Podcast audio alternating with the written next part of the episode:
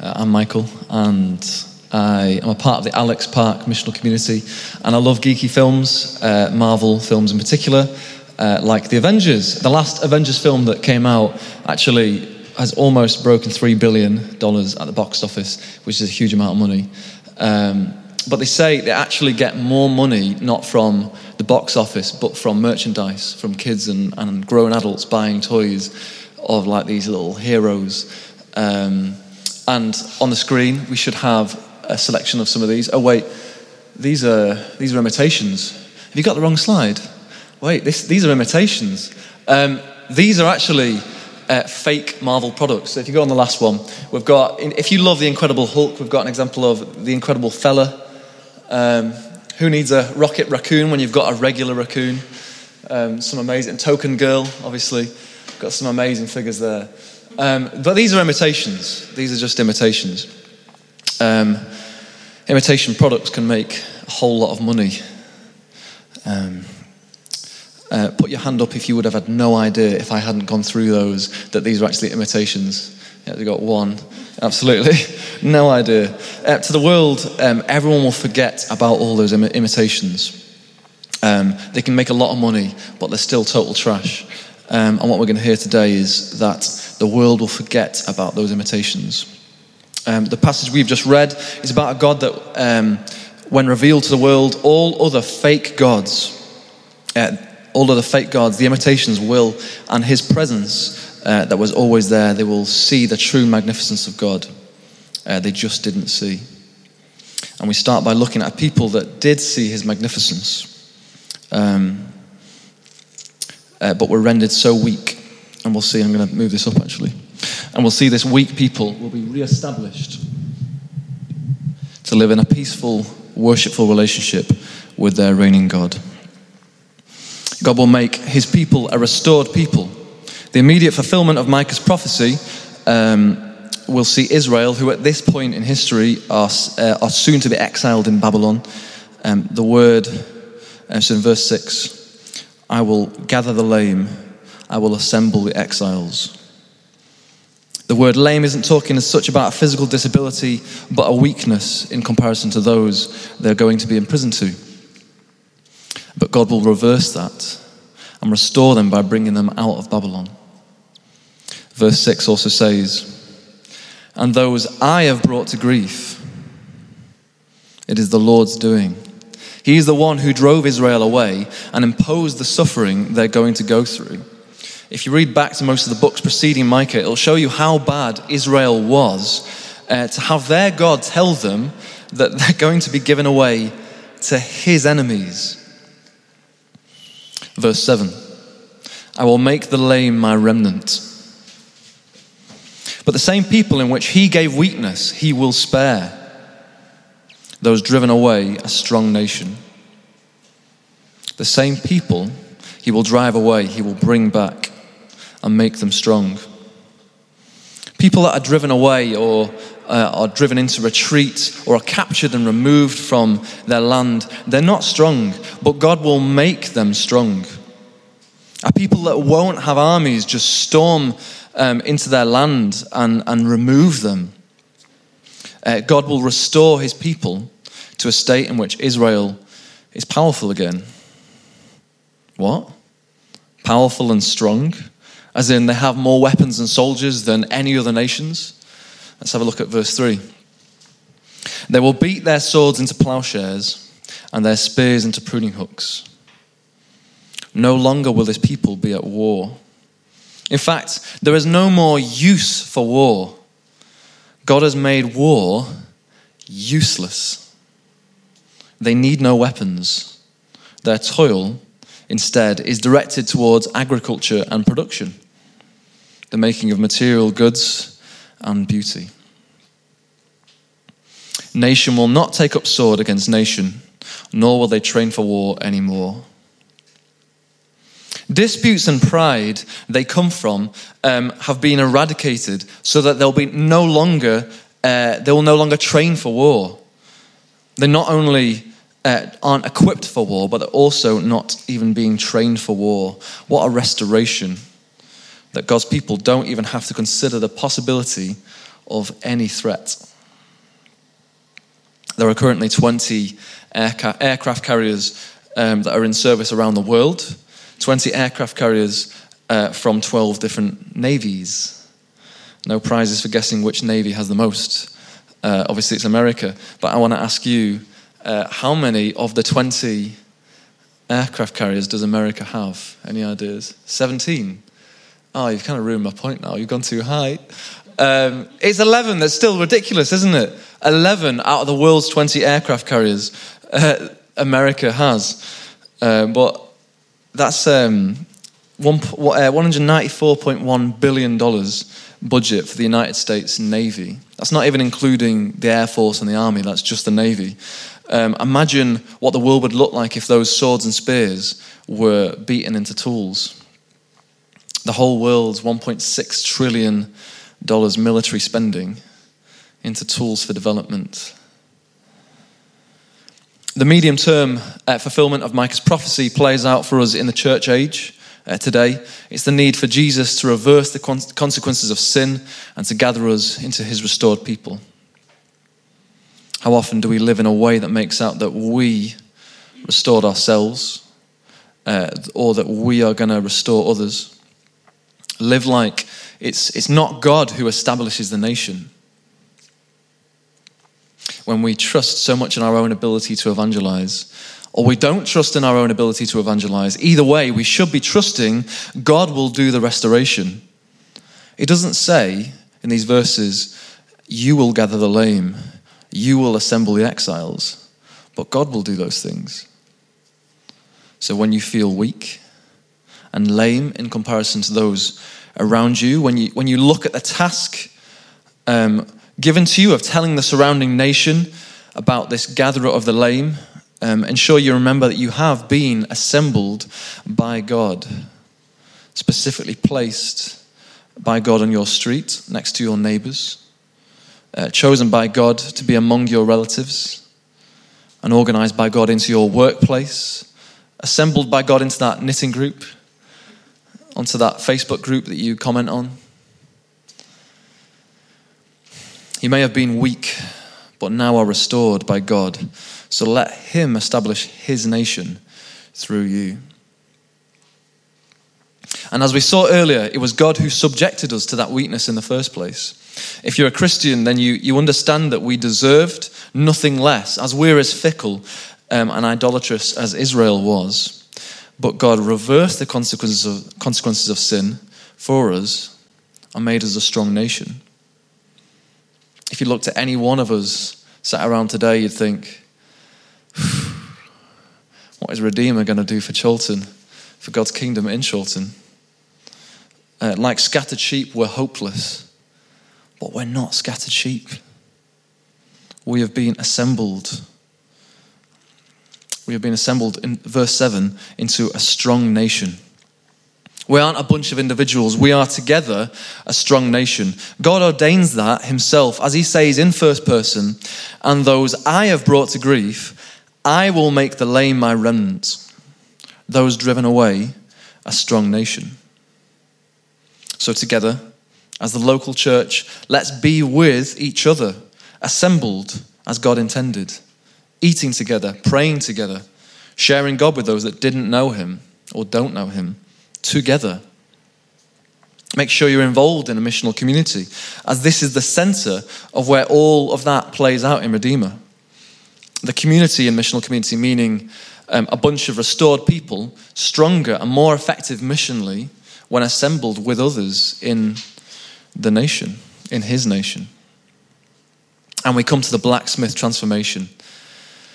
I like that, that title, blacksmith transformation. Uh, the uselessness of equipping and training for war, uh, but instead laboring for creativity rather than destruction. This prophecy is fulfilled now that in In in the church, although it's sometimes illustrated as, as soldiers, the church is not at war. The spiritual battle between us and God is over. He's restored us. He's already won. And we should live in a way that shows we believe that. Let's not respond to attack on ourselves with anything but love. When I experienced the first sign of attack at, at my work, um, knowing that I couldn't respond in attack back, I just kind of wanted to flee. I uh, applied, I filled out another job application and sent that off. My my reaction was to flee, and that was probably just as bad as, as attacking. Um, God's already won. We know he will be exalted above all. So where you're given persecution, and you will be, don't respond violently, but the opposite. Respond with restored actions. Be generous to them and invest in them. We don't need to prepare for a fight with anyone. Do you ever script an argument in your head? Um, it might be an argument you've had or will have, and, and you keep playing over the things that you might say to them um, so that your opponents are, are defeated under your awesome logic. Um, they're wrong and you're right, and you just look great. Um, well, that's that's filth. Um, it's living as though there's still a battle to be had. But we've got peace with the one we were at war with. We are his restored people. So pray that God would change your thinking to a mind not of destruction, but of creativity and developing that, that demonstrates your peace with God. As we've looked at how Micah's prophecy played out for Israel during his day and thought about what it means for us in the church age, we look finally at the future fulfillment of Micah's prophecy, and it will it will see us assembled in the new creation as a strong nation living in peace. And like never before, Jesus will reverse the consequences of sin, and there will no longer be any reason to fear, because there are no weapons, be that physical, emotional, or spiritual, that will harm us. We will be fully restored by God. And we look now at where that will happen. We have in this place, uh, in this passage, a place called Zion. Uh, Zion is a physical place, and we can find it on Google Maps. It's the tallest hill in which uh, the first buildings of the city of Jerusalem were built, and King David's palace was also built. Uh, but it also represents the place in which uh, Jesus will reign over the earth and be with his people, with all to see how great God is and how great the relationship he has with his people. So that being said, for Micah's time, the vision was talking about this Mount Zion uh, in which would be revealed, revealed so all could see it. Have a look at verse one. The mountain of the Lord's temple will be established as the highest of the mountains. We're not talking about a geological change where the actual mountain Jerusalem is built upon is physically pushed up, but more really an unveiling. Uh, Mount Zion is there, but nobody cares. It's invisible um, because the surrounding nations think it's insignificant. As I said before, Zion actually represents um, a place where God is, a place in which he meets with his people, and his people encounter God there. When Zion is revealed, all people will see it and be drawn to it. It will be exalted above the hills, and peoples will stream to it. Any current opposition to the glory of Zion will be dwarfed in comparison to it. People will flow like water to it. And Babylon, um, Israel's biggest rival at this point in history, had people uh, boat to it on the Euphrates River. Uh, they will go on this pilgrimage to the incredible city of Babylon to wonder at its magnificence. The Hanging Gardens of Babylon, uh, which weren't actually in existence when this book was written, um, what is it? They're they're one of the like the world's uh, top seven wonders, aren't they? Which kind of tells you how amazing Babylon actually was. Um, people will no longer boat to Zion's rivals, but will flow and stream to Zion. Zion is the heart of the earth, and the people, like blood, rushing back to that heart. If you've seen United play at Old Trafford, um, if not, you'll probably have been tragically disturbed by the traffic at some point. Uh, but if you have gone, you've probably driven there and then walked for a little bit, or you've got the tram and you've walked for a little bit, or like me and Tim did a few months ago, we cycled as close as we could get, and then we walked for the last kind of mile or so. And you can just see Uh, for that mile, hundreds of people just coming into Old Trafford. And as you get closer, um, you just see hundreds of policemen as well, and police officers, um, because Tim can be a bit of a ruffian. um, and if you zoom out a little bit and think about the international fan base of United as well, um, they, they just come in from all over. At my last church, there was one day uh, twenty visitors from Scandinavia um, that had come just to come to the country solely to see United. Um, as a few of them did every single year. Um, like a little pilgrimage, people of all nations come into Manchester. People will flock to God's revealed place in millions. Verse eight, as for you, watchtower of the flock, meaning the strength of David's ancient kingdom, uh, stronghold of daughter Zion, and daughters and women representing stability and the building up of society, and obviously strongholds, obviously representing security as well. Uh, Micah is saying, you people that cling on to the former glories of Israel uh, and live as though Zion is, as it always was, the former dominion will be restored to you. The former glory of Israel will be revealed and everyone around will see it. Verse four, everyone will sit under their own vine and under their own fig tree, and no one will make them afraid. With the restoration and revealing of Zion, there will be no fear, no longer any other nation to intimidate. Israel in its former glories was a place that nations would come and marvel over its wonders and over its God. But that was temporary. Israel, knowing the finite nature of what it was, Uh, of what was and then was taken away. When Zion is revealed again, there will be no fear. There will be no one in opposition. Because God, because everyone else sees Zion for all its glory. No fleeing to the stronghold. Zion has re- been revealed. And so they just sit in peace in the place where God's presence resides. And for the church today, um, God has revealed his kingdom to us. We can see it. In the relationship we have with Jesus, he has reversed the consequences of sin, and we can now see how humans and God can be in relationship. We don't yet see God's kingdom coextensive with creation. There's no geographical location in which God's presence is particularly heightened. Um, but Jesus, in his mercy, has opened our eyes, um, and we can see in, in, in which we can have a relationship with him.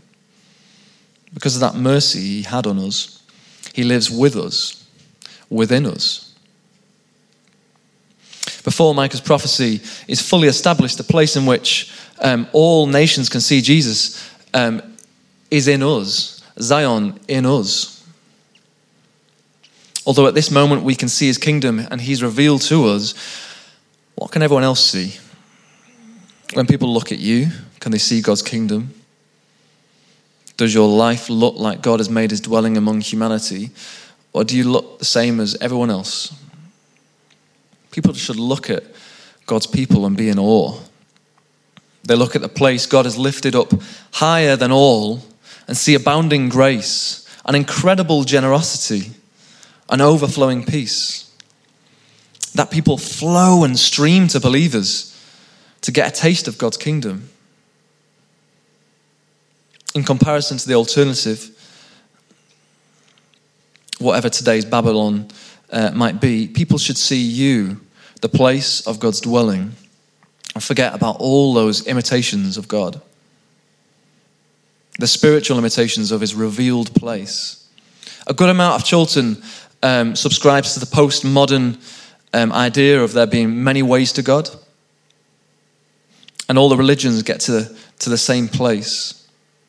People out there need to need it revealed to them that there is only one way um, into God's presence. Live gloriously, blamelessly, and generously. Live not at war, but in peace, that the people around you see Jesus in you and see the only way into God's presence. All those physical limitations out there, material wealth, which isn't a bad thing, it ends up being a substitute for that union with God. The people were flocking to Babylon because of its wealth, but they were going to the wrong place for all the blessing that comes with that wealth. without God's presence, they're just empty riches. Live like those Israelites did, as though dwelling with God isn't currently overshadowed by all of the riches out there. You don't have to keep a secret that you seek God's presence. Tell people about you getting to know God more when you read the Bible. Be that weird person that, that chases after getting to know God when there are physical uh, riches on the table as an alternative.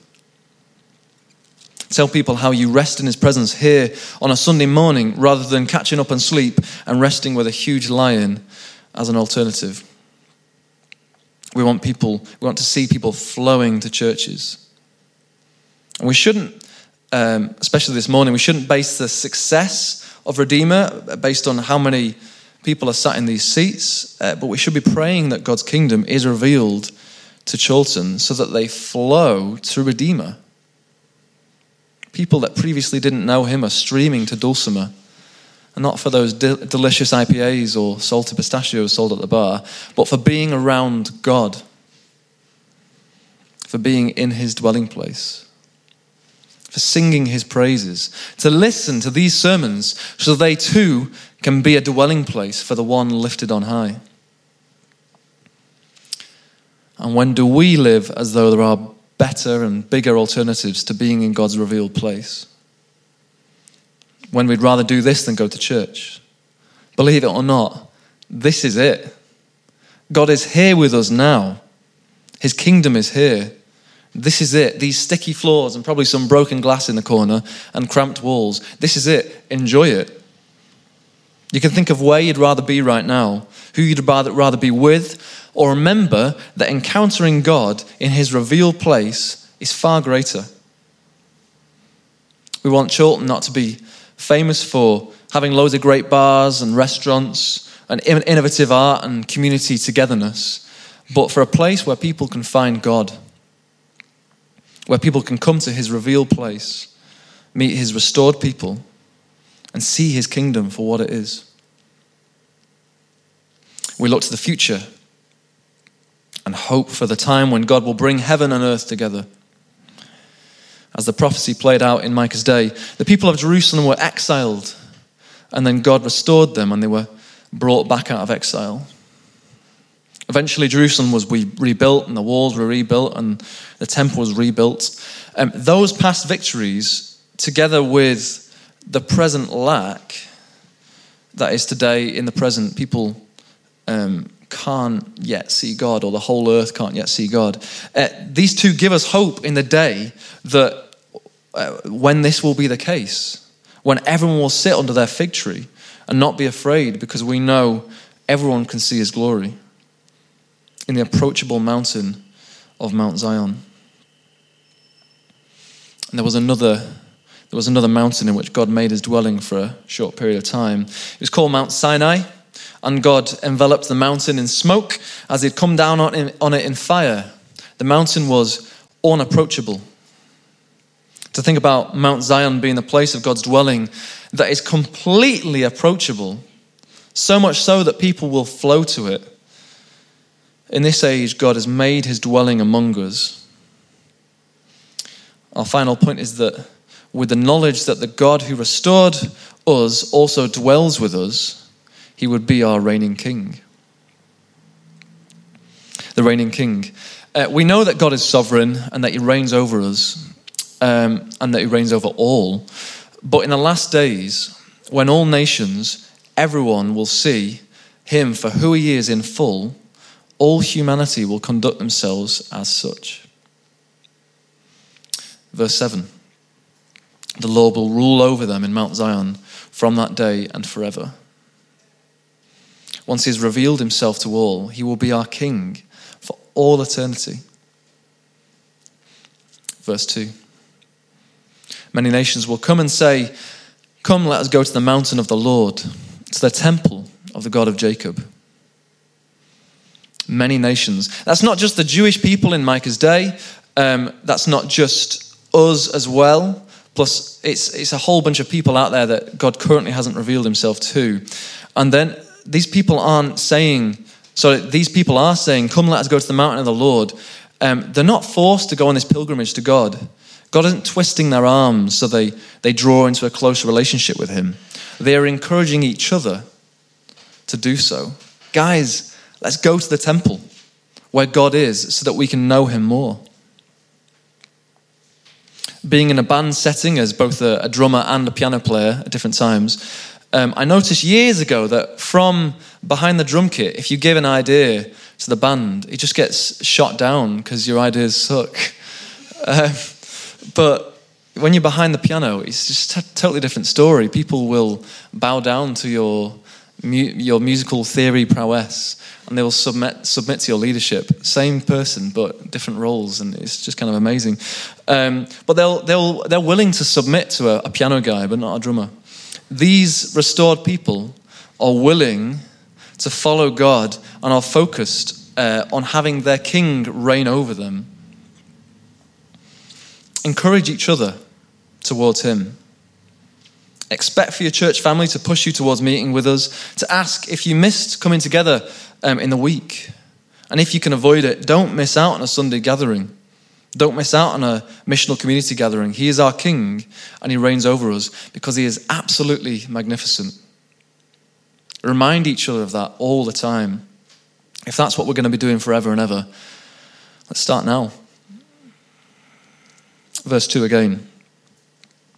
The law will go out from Zion, the word of the Lord from Jerusalem. Jesus' presence won't be localized among Israel, but the word we know to be Jesus will be taking the news out to all nations. Our reigning King is actually doing the work himself. He's the one telling the world about how to be with him. Verse two again. He will teach us his ways, so that we may walk in his paths. And having had the place revealed to them by the King, they go so that the King will show them how to be like him, how to live a life like Jesus did. Let's get closer to him so he'll show us how we can be as glorious as he is. That's what they're saying. What a great reigning King we have, that all his subjects will be willing followers that want to be more like him. Not only do they want to follow Jesus and be uh, more like him, but it will also go on forever. Verse five says, all the nations may walk in the name of their gods, but we will walk in the name of the Lord our God forever and ever. In Micah's day, Babylon looked prosperous, but where is it today? We're told here that walking in the paths of God's um, imitations won't last. However, God will reign forever. Walk in the paths of your reigning King, and you'll be walking with your reigning King forever. In this age, ungodly ways seem to reign. People that live in a way opposing God and his ways seem to prosper. Sometimes even other religions seem to gain more favor than when we walk in God's ways. But it won't last. It is temporary that God's rivals will walk in their ways. Redeemer, as you live in God's ways, that is permanent. It's forever and ever. So live knowing that even if sometimes uh, it looks like it looked for Israel just before they were exiled, um, you are living for permanence, not for a temporary prosperity. Getting involved at any Redeemer gathering is not just the two hours on a Sunday or a Wednesday night. It's a part of God reigning over you forever. And through these gatherings, he will shape you into someone more like him until his kingdom is fully established. And we come to the table to remind ourselves of the cost of God reigning over us, the cost of our peace with God. What it took for God to remove the affliction from us, his body was broken.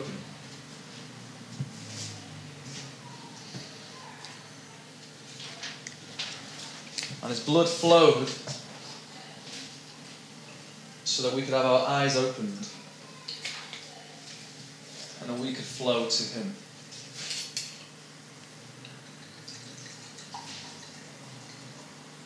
If you're a believer here with us this morning, then Uh, please join with us and eat this as we sing a few songs uh, next.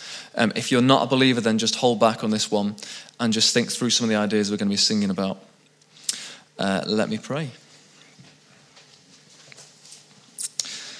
Lord Jesus, we come to you as a broken people that have chased and continue to chase after imitations of you. For removing our well-deserved judgments. We thank you for removing our blindness that we can see you and that we can see the barrier you broke down between us and what it costs to do that. We thank you for going out of your perfect union with our Father to take on our affliction and break down that barrier. And Lord, we praise you and pray we would live with our eyes fixed on the heavenly mountain and pointing each other towards that union with you. And in that, we would continue to live in hope and live prayerfully, contemplating the day in which heaven and earth become one, and the whole world sees you as the reigning King. Amen.